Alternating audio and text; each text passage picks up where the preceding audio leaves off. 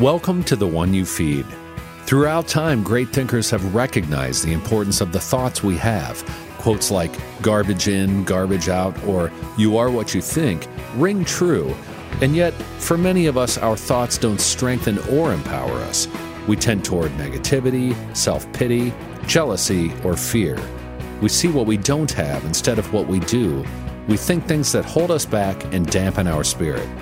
But it's not just about thinking, our actions matter. It takes conscious, consistent, and creative effort to make a life worth living. This podcast is about how other people keep themselves moving in the right direction, how they feed their good wolf.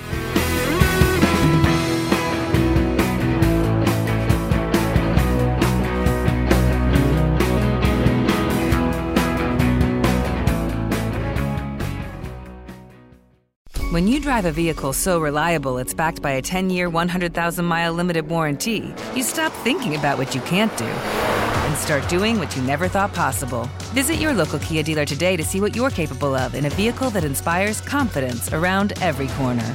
Kia, movement that inspires. Call 800 333 4KIA for details. Always drive safely. Limited inventory available. Warranties include 10 year 100,000 mile powertrain and 5 year 60,000 mile basic. Warranties are limited. See retailer for details. I'm Diosa. And I'm Mala. We are the creators of Locatora Radio, a radiophonic novela, which is a fancy way of saying a, a podcast. podcast. Welcome to Locatora Radio, Season 9. Love at First Listen. We're older, we're wiser, and we're podcasting through a new decade of our lives. This season, we're falling in love with podcasting all over again and getting to the heart of our stories. We're going places we've never gone before, and we're bringing you along with us. With new segments, correspondence, and a brand new sound. Season 9 is kicking off with an intimate interview with Grammy Award winning singer songwriter Natalia Lafourcade. What's giving you hope right now? Well, when I see what music does to people, it gives me a lot of hope. If you liked Locatora before, you're going to love season 9. Subscribe to our show and you'll see why Locatora is your prima's favorite podcast. Listen to Locatora Radio as part of the My Cultura Podcast Network, available on the iHeartRadio app, Apple Podcasts, or wherever you get your podcasts. Thanks for joining us. Our guest on this episode is Adyashanti, and it's actually his fourth time as a guest on the one you feed. Pretty sure that's the record. He's an American spiritual teacher who offers talks, online study courses, and retreats in the U.S. and abroad. He's also the co founder of Open Gate Sangha Meditation Center and the author of many books, including the one him and Eric discuss here The Direct Way 30 Practices to Evoke Awakening. Hi, Adya. Welcome to the show. Thank you, Eric. It's nice to be back with you. It's been at least a few years, so uh, nice to chat together again. Yes, it's been two years. We had been sort of making an annual tradition out of this. I would be out there in California, and we did that for about three years, but then we got COVID disrupted, and uh, you're living somewhere slightly differently. So we're doing this one remote, but I appreciate you being here. We're going to talk a little bit about your latest book, which is called The Direct Way 30 Practices to Evoke Awakening. But before we start, you're going to get to answer this question for the fourth fourth time, I think, which is we all have two wolves inside of us that are at battle. One is a good wolf, which represents things like kindness and bravery and love. And the other is a bad wolf, which represents things like greed and hatred and fear. And the grandson stops and he thinks about it for a second and he looks up at his grandfather. He says, Well, grandfather, which wolf wins? And the grandfather says, the one you feed. So I'd like to start off by asking you what that parable means to you in your life and in the work that you do. One of the things I like about it is that it's sort of simple, it's to the point, and it hits what I think of as like our intuitive ethical buttons, right? We'd have this intuitive sense of what's good or not so good and right or not so right and all of that. And so it's simple in the sense that it gives us a direction, right? What we feed is really, really important. So where we put our mind, where we put our attention is pivotal. I think there's also, it comes to mind this morning, Eric, is a deeper aspect to it also, what it means to sort of embrace our, well, what's typically been called our dark side. I don't really like to use that word because it gives the implication of bad or wrong, or can, but everybody has a dark side, right? Everything that exists is a is a play of of opposites. So I think there's a paradox that comes up to me, Eric, with this kind of parable, which is on a relative sense, yeah, we want to be feeding the better, more evolved aspects of our nature. And yet, I think we also want to embrace the other aspects, the darker aspects, you know, whether those are greed or hatred, or there's something just sort of less dark, just the sort of the, the unknown aspects of ourself or the source of nightmares, real or imagined. So the paradox, I think, is that we do want to be very mindful of where we put our attention. I think that's the sort of the hallmark of any contemplative spirituality. It's it's all about where are we putting our attention. It's kind of a training of attention. And at the same time, I think that we don't want to make any kind of attempt to disassociate ourselves from these other darker aspects of our being. Because along with hate, ignorance, greed, and all the sort of negativity, also part of the darkness is this sort of very unknown aspect of our being, which is often the aspect of our creativity, often comes from that place. And our inspirations often come from a place we don't know where, we don't know why, we don't know when they arise. They arise almost out of nowhere. So I think I just wanted to sort of broaden the scope a little bit just this morning so that we all are reminded of the importance of where we put our attention. But also, you know, be careful of trying to cast out your own monsters because, as Nietzsche said, you might be casting out the best thing within you, which doesn't mean we want to grow up to become monsters. But there's, there's also, like I said, a, a creative side, an inspirational side, a numinous sort of aspect. The, the great unknown of our psyche is also at, at operation. And to say nothing that it's healthy for us to have an acknowledgement without indulging in it, but an acknowledgement of our own darkness. That's a healthy thing. So that's what comes up this morning. It's funny, you could ask that question every day and probably you get a different response. it's going to be sort of like the uh, Adyashanti Good Wolf calendar. It's just going to be each day I'm going to ask you the question and we're going to get a different response. that does bring up an interesting question, though. By and large, your teachings are about awakening from the things that aren't real. Maybe yes, that would be the, the, the simplest way of saying it waking up from things that aren't real. And a lot of these things that we would consider more these shadow sides of our personality, mean, they're real and not real, right? Given that you had so many profound awakenings pretty young and you've had a lot of years since, Curious how dealing with, recognizing, embracing, learning from those darker aspects of your personality, if that's the word we want to use for lack of a better one, how has that looked for you? And has it been something you've consciously spent time on? Sure, it is. The one that comes up most readily is uh, I think I was born coming out of the womb with a pretty strong competitive sort of aspect. If if there was a race to get out of my mother's womb and I had a twin, I would have been racing. So it's not really something I learned. It was just something that was always a part of me. And of course, when I was young, you know, competitiveness, you know, great things can come out of it, inspiring things can come out of it, and also it can be sort of, you know, dark. And I used to joke, I've even said it in my teaching many times. I said, you know, when I was 22 years old and a competitive cyclist, I probably would have ran over your grandmother to get to the finish line first. Now, that's not the most evolved impulse in the world, right? And yet, you know, whatever one might judge the competitive instinct, if you're kind of someone that's born with it, it's not like you can just jettison it out of your system. It's not quite that simple. So, what I noticed first, I noticed where it was working for me and working against me. That was really, really important. So, which was very situational. Like there's situations where the competitive instinct was called for. You know, at that time of my life, athletics. I even used it because I was also born dyslexic. And so I kind of used that same tool to kind of challenge myself like, okay, I'm going to get out of any sort of remedial reading class by the time I'm in third grade.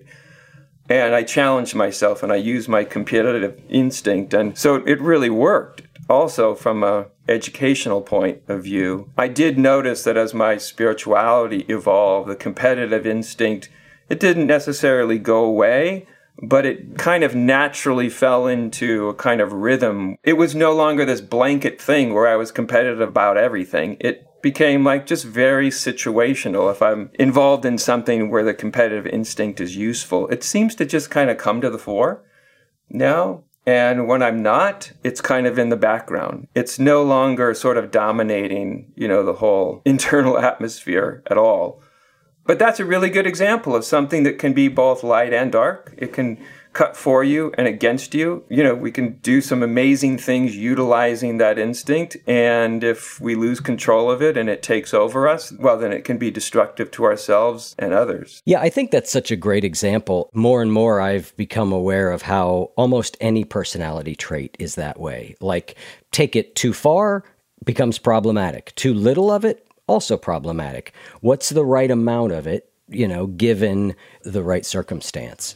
Was that something you consciously worked on and looked at in your life? Yeah, I was consciously worked with. I didn't sort of take it as a project, like, okay, now I have to kind of eradicate this, but I just saw through my, especially my spiritual experience, my spiritual practice, which I started also in my early 20s, about 20. And I wasn't competing against anyone or anything, but I took this certain orientation that I had from my athletic background and thought, okay, basically meditation's like training. And I became really good by out training most of the people I know. And so, okay, I'm going to apply that to my meditation practice. You know, right now it seems kind of naive looking back, but at the time seemed like, hey, this thing's worked for me. I might as well just use it here. And the nice thing about the spiritual practice was it just showed me quickly, not that I learned quickly, but it showed me quickly that to approach spiritual practice from that attitude is almost the opposite of what you want to be doing, you know, and so it just led to a lot of sort of frustration and, you know, trying to have breakthroughs in the same way that I was trying to win races. And it simply didn't work. Probably at that point, after a couple of years of that, that's when I consciously started to reevaluate. Like, okay, this isn't working. This is a aspect of my personality I've had my whole life, and I just sort of slipped into applying it here without even thinking about it much, and it's clearly not serving me, so I have to start to make some different choices. You know, it was that moment that seems very like a small moment, but the moment that I realized it doesn't work here in this way and I can make a different choice, right?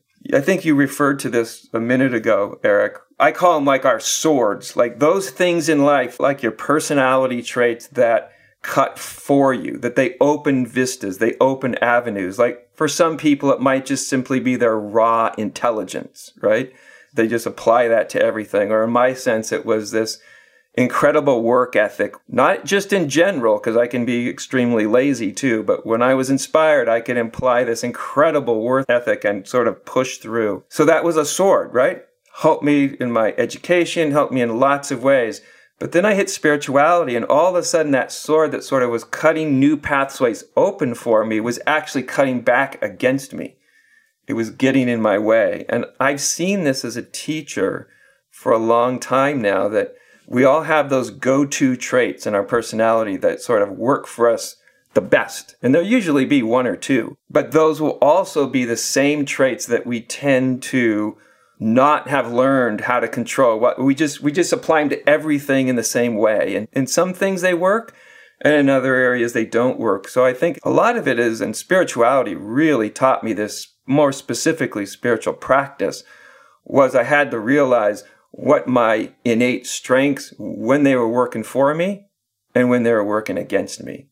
And I've seen as a teacher, everybody's, we're all kind of the same in that sense. We tend to go towards our strengths just intuitively, whether they're what the situation needs or not. Yeah, I see that in working with coaching clients all the time. And the thing is that a lot of times that approach takes you to a certain point and then it's just like boom you're stopped. It makes me think of that business book. I don't even know exactly what it was about but the title was what got you here won't get you there. And the basic idea was you know the things that got you to be like a upper level manager are not going to get you to be an executive. It's a different skill set to jump. And if you keep just hitting those same things that's why you're sort of stuck there and so i see the same sort of thing in coaching clients all the time which is we've got something that's worked really well for us until all of a sudden either we've played it out or we've come into a situation that it doesn't fit for. Yeah, that's a great, really, really good example because that trait did work for me for a while. And then I had to develop new ones. It's exactly like what you're talking about. It'll, it'll take you a certain way, but we also have think have to be mindful for when we feel like we're stalling out. That's usually an indication of okay, maybe it's time to reassess our whole approach to practice, or sometimes it's an attitude sort of change. The way we feel about it, the way we think, the attitude with which we're approaching something is critical. I'm going to go back to something very foundational that you have on your website that I want to use as an orienting point as to what we're talking about. And it's basically what you say is what spirituality is. You say spirituality is not something set apart from life, rather, it is a plunge into the heart of existence. Say just a little bit more about that because I think this term spiritual is used so many different ways. I mean, we've got a course called Spiritual Habits. I mean, it's used a thousand different ways, but I love that definition of it. Yeah, uh, thank you. I think it's important. You know, there's part of a lot of people's spiritual instinct, and maybe everybody to a certain extent. You know, we have that part of us that would simply like to sort of transcend this confusing world and maybe just sort of hover above it if we can at all manage to, or be in the bleachers, you know, watching it as it goes on. But somehow, in essence, to get ourselves off the playing field in some way, right? Not permanently, but so that it's much more smooth. And I can understand that. And spirituality can do that. And that's part of naturally what having certain insights gives us a little more of a transcendent witnessing perspective.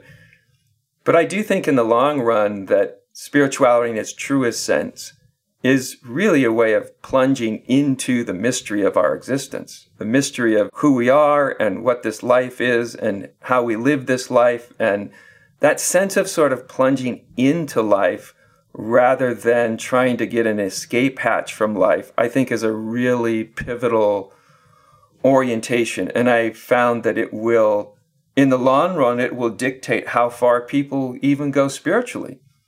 You know, if we're just using it as an escape hatch, it'll take us that far, but then we won't have it very integrated into our lives. So, I mean, good Lord, look at life, you know, Eric, like life itself, it's just this unimaginably vast mystery. I do think that life is that which is weirder than we can even possibly imagine. And, you know, the more we unpackage any aspect of it, whether it's spirituality or psychology or biology or chemistry or physics or, you know, the cutting edge discoveries of anything tend to show us this is more bizarre, more weird. Like nobody would have believed it if they wrote this in a novel. And I think that's what spirituality is kind of for. It's to plunge us into the heart of life, into the essence of life. You know? I think of spirituality almost like a safer form of mountaineering, right? It's mountaineering of the soul, it's adventuring of the soul. But if, if we don't have the adventuring kind of spirit, we will tend to stall out at some point, I think.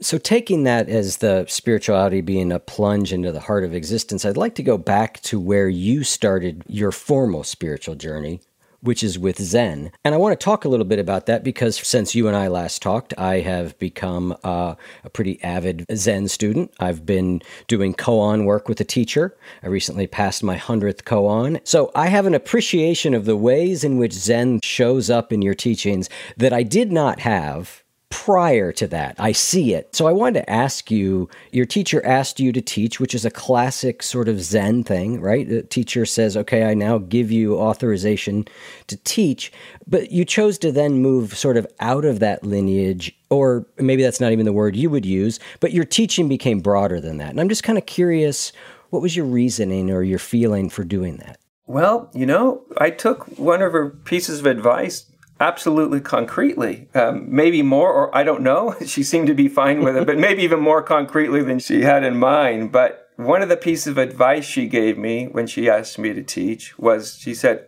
always, always, and only teach from your own experience. And I took her at her word. And I know what she was saying. I don't think it's just a good spiritual teacher thing. Like, what if we all, all did that? Right? What if we really spoke from our experience? Or at least when we weren't, that we made that known, you know? uh, we might be much more benign towards each other if that was the case. and I kind of see myself sort of within her lineage. Now, she was asked to teach by her teacher, and yet the way she was asked to teach was sort of very unusual for Zen. It was kind of like the way I was asked to teach. Her teacher used to come up and do these week-long retreats at her house because there were no Zen centers at the time in the in the 60s. And at some point, after years of doing this and studying, and he said, "You don't need me to do this anymore. Why don't you do it?" And that was it. There was no transmission ceremony, what we think of as the big Zen passing of the baton. There was just like, here, why don't you do this?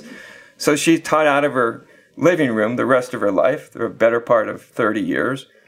Strangely, she got to know these other people over years that were kind of teaching often out of their houses in this sort of unassuming way, that were asked to teach, but it wasn't some big sort of lineage holder deal and they kind of, over years, got to hear about each other and connected in with each other.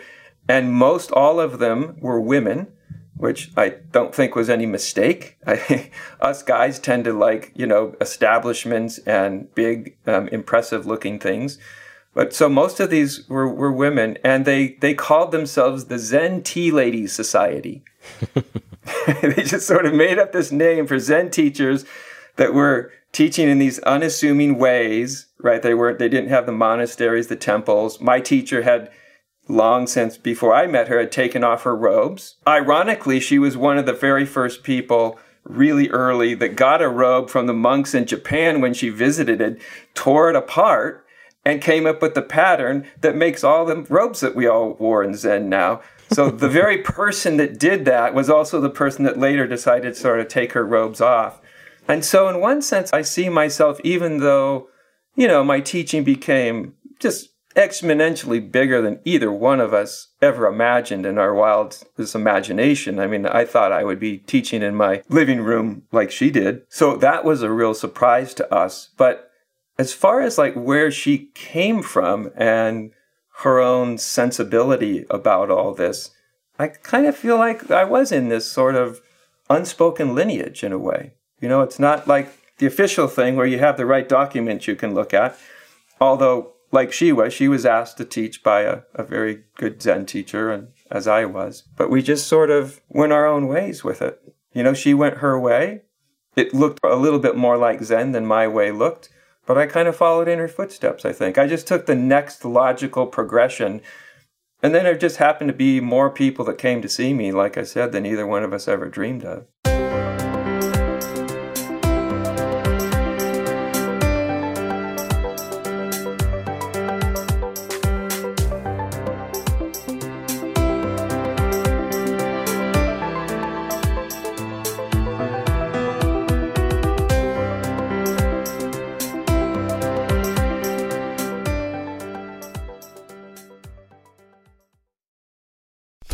Drive a vehicle so reliable it's backed by a 10 year, 100,000 mile limited warranty, you stop thinking about what you can't do and start doing what you never thought possible. Visit your local Kia dealer today to see what you're capable of in a vehicle that inspires confidence around every corner.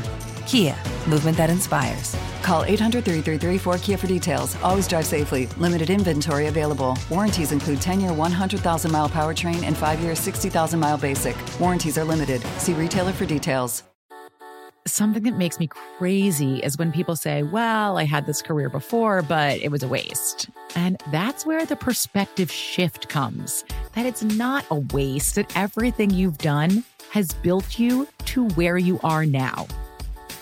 This is She Pivots, the podcast where we explore the inspiring pivots women have made and dig deeper into the personal reasons behind them. Join me, Emily Tish Sussman, every Wednesday on She Pivots as I sit down with inspiring women like Misty Copeland, Brooke Shields, Vanessa Hudgens, and so many more. We dive into how these women made their pivot and their mindset shifts that happened as a result. It's a podcast about women, their stories, and how their pivot became their success. Listen to She Pivots on the iHeartRadio app, Apple Podcasts, or wherever you get your podcasts. As you started emerging as a teacher yourself, and after you had some of these major awakenings, and even in the intervening years since, has there been a role for you in your life of having a teacher or having a trusted elder? What role have you had in, you know, your teacher was a big part of your life for a number of years. I'm kind of curious as you moved into teaching and onward, what that's looked like for you. Yeah, I didn't take on any other teachers after her, although I've learned from dozens and dozens and dozens of people over the years and books and, you know, all sorts of things. This is a little bit off your question, but I think it relates. One of the first things I did before I gave a single talk, I actually pulled two people that I trusted most in my life, which was my mother and my wife, Mukti. I pulled them aside and I said, okay, I'm entrusting you to watch out for me. And if you ever see me going off the beam, you know, doing anything that seems a little weird, I'm entrusting that you will tell me, that you will mention it to me. I say that because I think it's healthy that we're not our own exclusive resource for always how we're doing. So, okay, you know, my mom's not a Zen teacher. Um, my wife basically became one, but neither of them were at the time. But that's not what was needed. What was needed was just people that I trust that, you know, my mom changed my diapers. She raised me. If, if I'm going to go off the beam, man, she's going to tell me. So, in that respect, I had those sort of guardrails. And I think those are very, very, very important. And then as far as teaching, I feel like it's something my teacher used to say to me. She said, You've got to be your own best student. You've got to be your own best student, um, which doesn't mean that I only listen to myself. It means basically you've got to remain a student, whether you teach or not. And maybe if you teach, it's even more important to remain a student, to always be opening, to be learning, to be questioning yourself, to not leave that sort of student orientation. And for me, because I love to learn, I'm kind of an adventurer. So I love exploring those vistas and those boundaries are are really what have all the energy for me. Excellent. I was talking with somebody I've worked with as a as a spiritual director. It's somebody I touch base with every couple months and we just sort of talk about my spiritual life. And every single time I talk with this guy. I asked him today, I said, "Do all your conversations end on this point? Like, or is it just me? Like, I just need to know, like, are you a one trick pony or is this where we always end up? And where we always end up is around the question of trust. And I don't mean trust in like, I don't trust my partner or I don't trust my friend. We're talking trust in a foundational sense. And I'm curious what it is for you if you were asked that question, what do you trust in? I'm just curious what it is for you. Yeah, that's a great question, by the way. And I'm not surprised that a lot of it comes down to trust. What we can trust, what it means to trust it.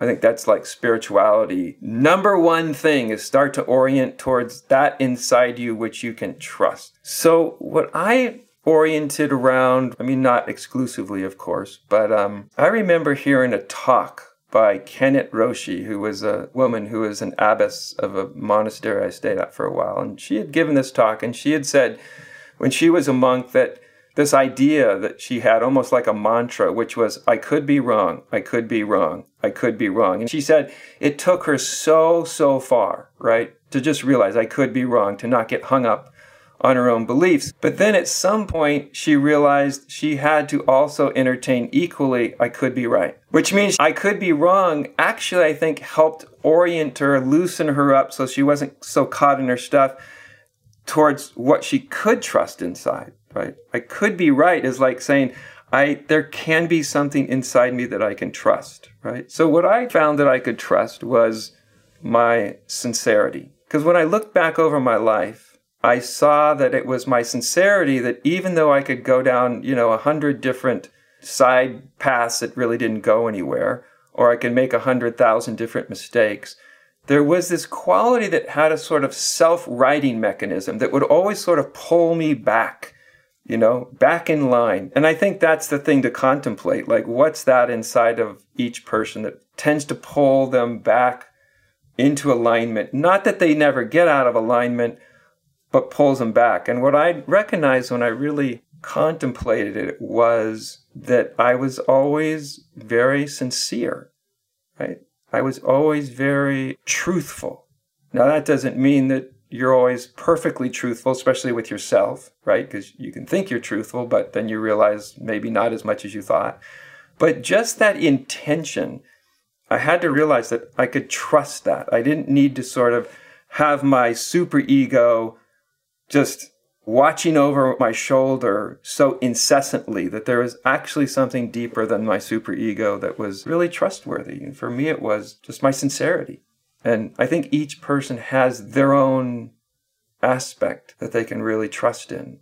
And yet, how many human beings have been really taught to find that in themselves that they can trust? Because there's so much inside of ourselves that we can't trust. right? It's not that's conditioned and prone to mistakes and all sorts of things. I think majority of human beings have a lot of emphasis on what they can't trust. A lot of people have told them what was wrong about them, but not so many of people have were really told like, "Hey, this is the thing, this is the good thing. This is the goodness inside of you. This is the thing you can trust, and you should trust it. Maybe you should do more than trust it. Maybe you should really orient around whatever you're doing, whether it's spiritual practice or you're in business or like what are we going back to? What are we trusting inside? What's what's the thing that will right us eventually even when we lose our balance yeah, it's interesting because as I've explored this topic, every time I talk to the guy, we no matter what I'm talking about, we end up back on trust, which is why I asked him like, "Is this what happens with everybody?" He's like, "No, just you." And it's interesting because I do have a deep trust in myself in a deeper sense. I mean, I was a heroin addict for years and an alcoholic, so I know just how wrong my brain can lead me. I'm not yeah. deluded about that. It's a deeper trust, but what I've started to realize is what trust do I have in that I don't have to do it all. That's right. That's that's the, what I'm yeah, talking about. And, and I think that's... that's the piece that's harder for me is what can I rely on that may be inside me, but isn't me in the way I traditionally think of myself yeah. as me. Doesn't rely on my effort. Right. Doesn't belong to your ego. It's just, it's innate, sort of. Yeah. That's what I was trying to get across. That thing that's innate. By the way, when you were talking about, you know, solving koans and stuff, like so much of solving a koan is just trust. Hmm. You go in, you let it rip. Maybe it gets approval, maybe it gets disapproval but if you don't let it rip, you're never going to get very far, right? Totally. It took me a while to learn that. I'd be like, I don't have a presentation. And I was eventually sort of told, like, just present. Just yes. pr- whatever you got at that moment, give it. Show it out. See what it is. You know, there you go. I was trying to go, well, do I have, do I feel like I have it figured out? And it was like, you're not the judge of that necessarily. Right. That's what you got the teacher there for. Yeah.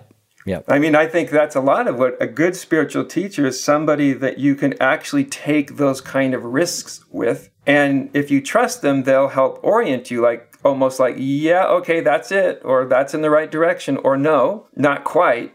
But sadly, often people see their spiritual teachers, they see them as such authority figures that they're afraid to let go and take some risks like that, which we should be the place where you can take risks, where you can experiment. We will help orient that energy, right? But yeah, you got to let go first. Yeah. In your latest book, you talk a lot about it's not the first time you've talked about it, but either it was more prominent or I was more in a place to to hear it than maybe I had been before. I never know which it is. But you're talking a lot in there. You've got a whole section on the spiritual heart. Wondering if you could say a little bit more about what the spiritual heart is. Sure. So we all know when we think of as our sort of emotive heart, right? So first of all, we're not talking about the physical beating thing in our chest. You know, conventionally we'll talk about our heart as sort of an emotional center. So that's our emotional heart. We all kind of have some connection with that. The spiritual heart, I think it's a lot of things, but in its truest sense, the spiritual heart is that which allows us to feel. Let's start there. Start with feel because even though it's not really an emotional thing that it's it's that which allows us to feel great connection. All the way to the experience or the insight of unity right? Because unity is an experience right? We don't just go oh by god that's unity there. I'm I, I am at one with the tree. Like, if that's what we're thinking, we haven't got unity, right? Unity is this incredibly, profoundly intimate experience with existence. So that's one part of what I'm calling the spiritual heart. And interestingly, I find it interesting anyway, that I found that different aspects of insight correlate with different areas of the body.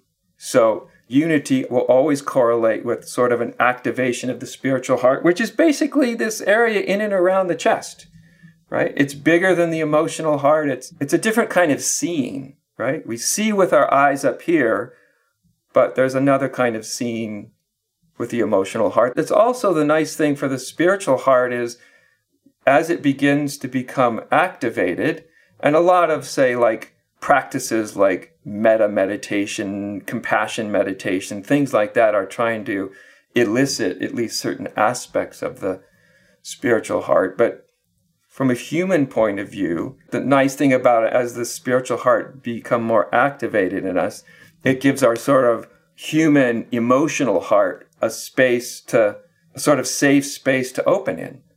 You know, because we're told all the time if it'd be nice if you could be more, say, emotionally open or emotionally connected or emotionally available. And yet we all have experiences where we've been emotionally open and it's gotten trampled on by somebody that wasn't particularly nice or wasn't very wise or life circumstances happen and that little emotional heart sort of pulls back in. The nice thing about the spiritual heart is it's sort of a ground where the human heart also can open because a spiritual heart has a feeling tone of a kind of invulnerability. It's that that reminds us that even though we might have been hurt a hundred thousand times emotionally, that the spiritual heart is invulnerable it can contain all of that. And so it also becomes a place where the human heart can open. Last thing I'll say, Eric, is just to give a, another sense of this is when we have those kind of insights or awakenings where we feel ourselves to be this sort of like clear, awake space, you know, something like that. Of course, these are just words, but something that's like a clear, awake space. That's what I would call awakening at the level of mind, which is really awakening from the mind, the conceptual mind but it's also a mode of the awakened view. It's very transcendent, very empty, very spacious. It's, it's wonderful. It's beautiful. But often it's also disconnected. You can be like, oh, I feel totally free, blah, blah, blah, blah, blah. And then your partner says, yeah, but you're not here. you're not available. You're not showing up. You're not paying attention to the kids. You know, you're forgetting the dog. You're you know, you're being disconnected from me or work or whatever. So when that sort of drops down, literally almost drops into this other area of the body, then the heart gets activated. And all of a sudden, there's an intimate connection with existence. There's not just transcendent.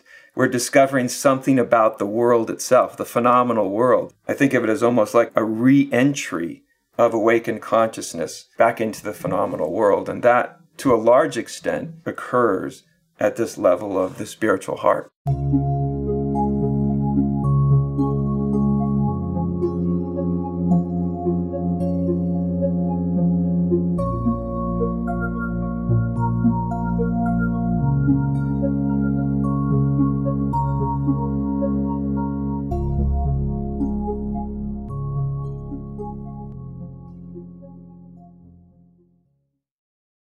Talk about awakening at the level of the head, which was sort of this clear space of awareness, awakening at the level of heart, which is more unity, awakening at the level of gut.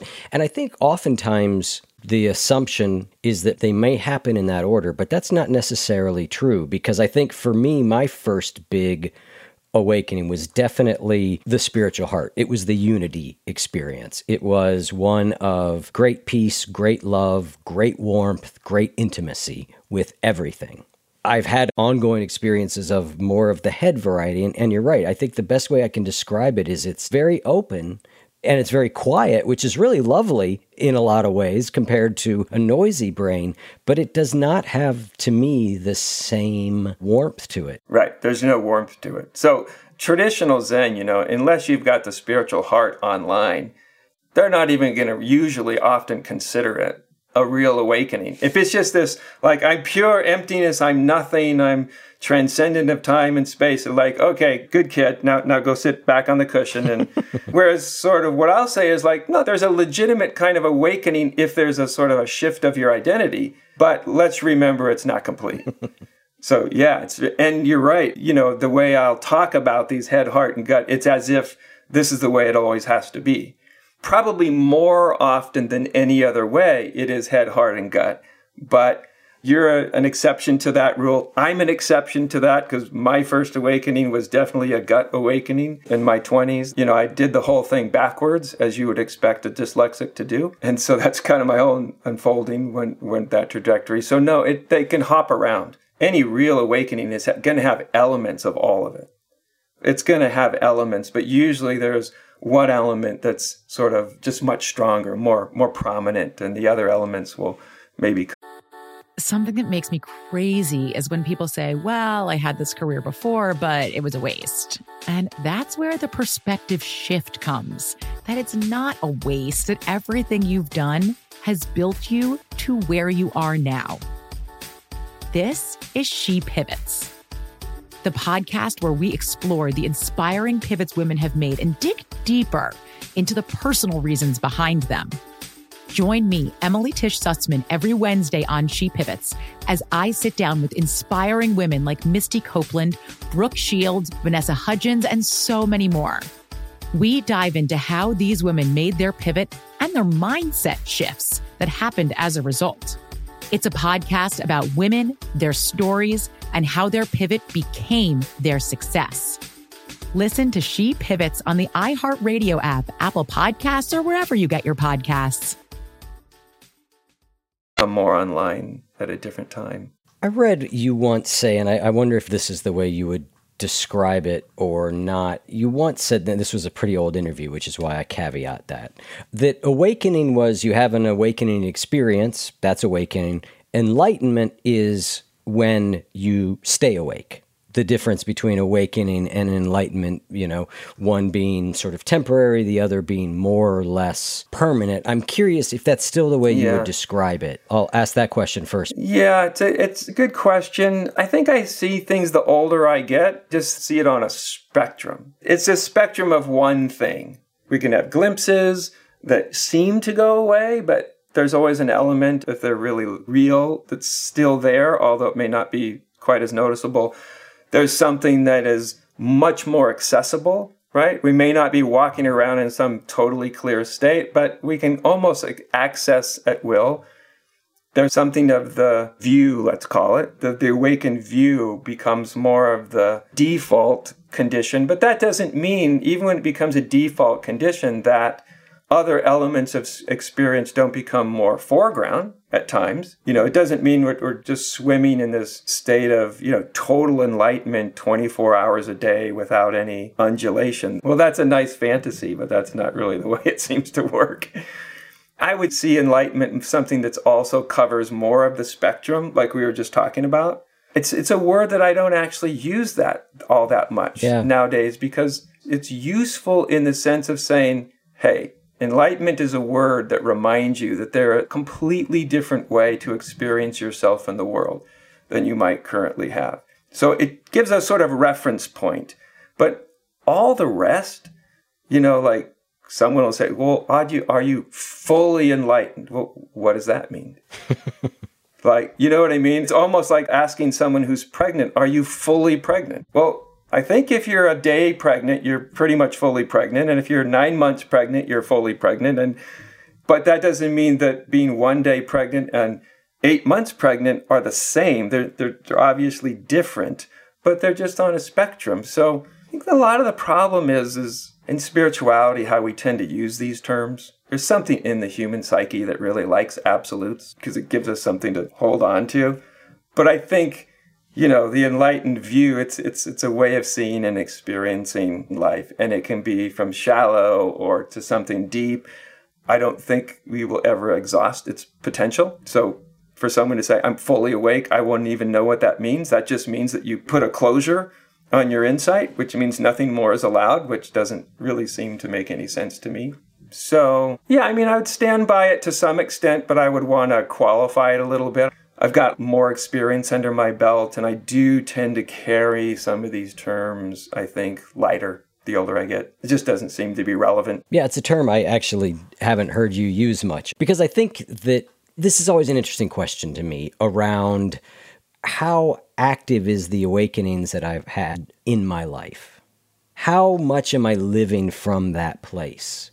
And I think that where I get hung up a lot is that I believe I have a physiological condition. This is just a belief, so I, I'm, I hold this belief loosely a physiological condition called depression.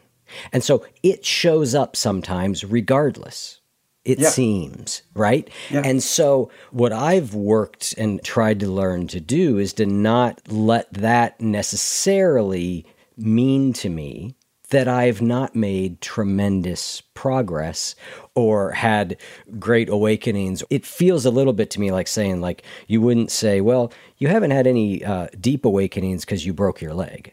You'd be like, well, that doesn't make any sense. No, doesn't make any sense. And as you said, and I'm sure you know better than I do, Eric, that there are all sorts of reasons for us being depressed, right? And one of those reasons can just be a total physiological brain chemistry you know, like, welcome to your life when you're born. This is going to be part of your experience. And then there's all sorts of other reasons to be depressed, you know, life experience and traumatic episodes and, and all yeah. that. Now, a lot of that more, we could put that just for lack of a better term. I'm not saying this is an accurate term, but that kind of depression that's kind of caused by basically what's happened to you from the time you're born to the current time. We can call that psychological depression that's no evaluation of it. That can be unbelievably debilitating, right? And a lot of that, a lot of that is different for different people. Certain elements of that can be dispelled with our practice, let's say, or our insight. But if we've had sort of this brain chemistry thing, like from the time you're born, it may get better. I think what often gets better when we have uh, these deep, deeper insights is how we relate to it, right? How we handle it, how much self we derive from it, you know, or lack of self we derive from it.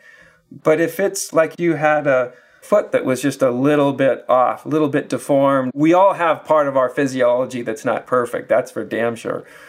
Everybody. If that's sort of the origin of most of, say, the depression, then awakening doesn't necessarily wave a wand over it and make it all go away.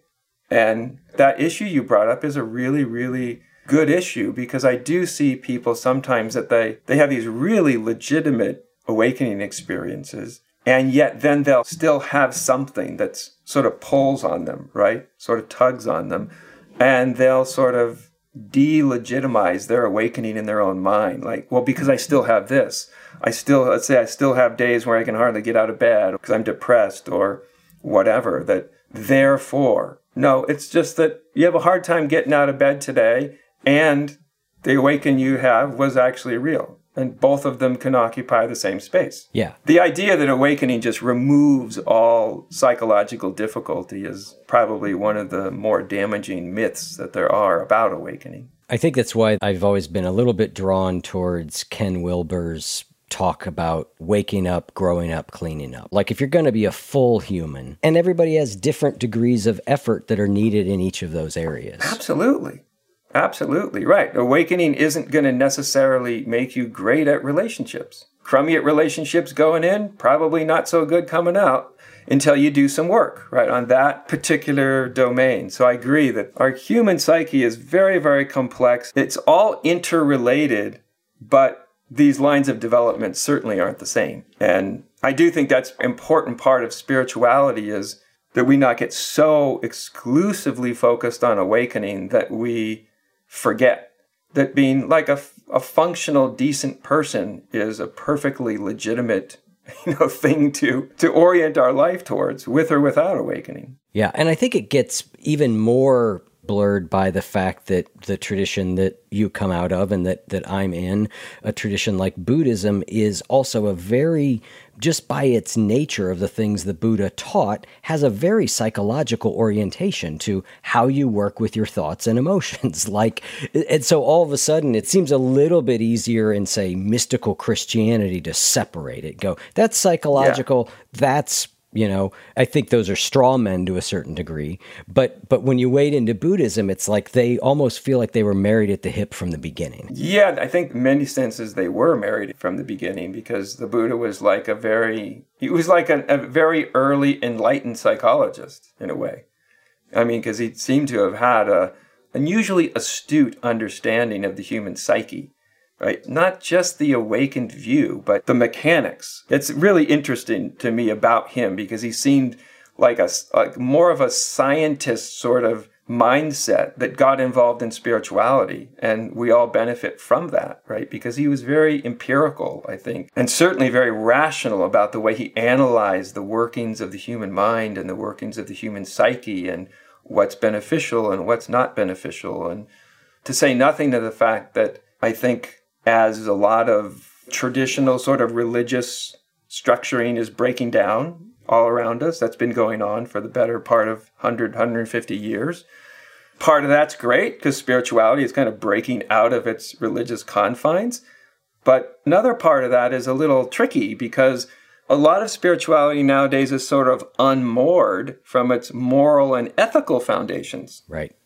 Right? And because those are kind of inconvenient. You know, I just, I'm awake, man. I may be an asshole, but I'm awake, right? And, and traditionally it'd be like, well, that's actually a pretty dangerous thing.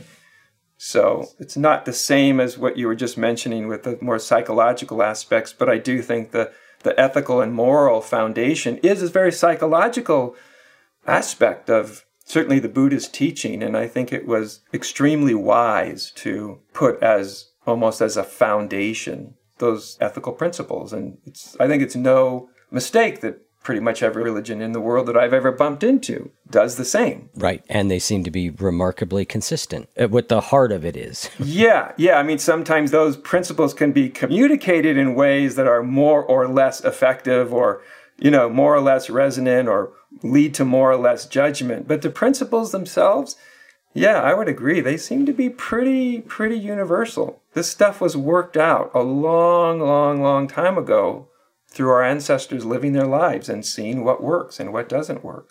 Well, Adya, we are out of time. I would love to do this longer, and you and I are going to do it longer in the post show conversation. Listeners, if you'd like access to the post show conversation and lots of other benefits of being a member of our community, go to oneyoufeed.net slash join. Thank you so much again, Adya. I think you are the first four time guest. Wow. Thank you, Eric. I just like coming and talking to you. So that, oh. to me, it's a win from the very beginning. But uh, thanks for having me on again. Thank you.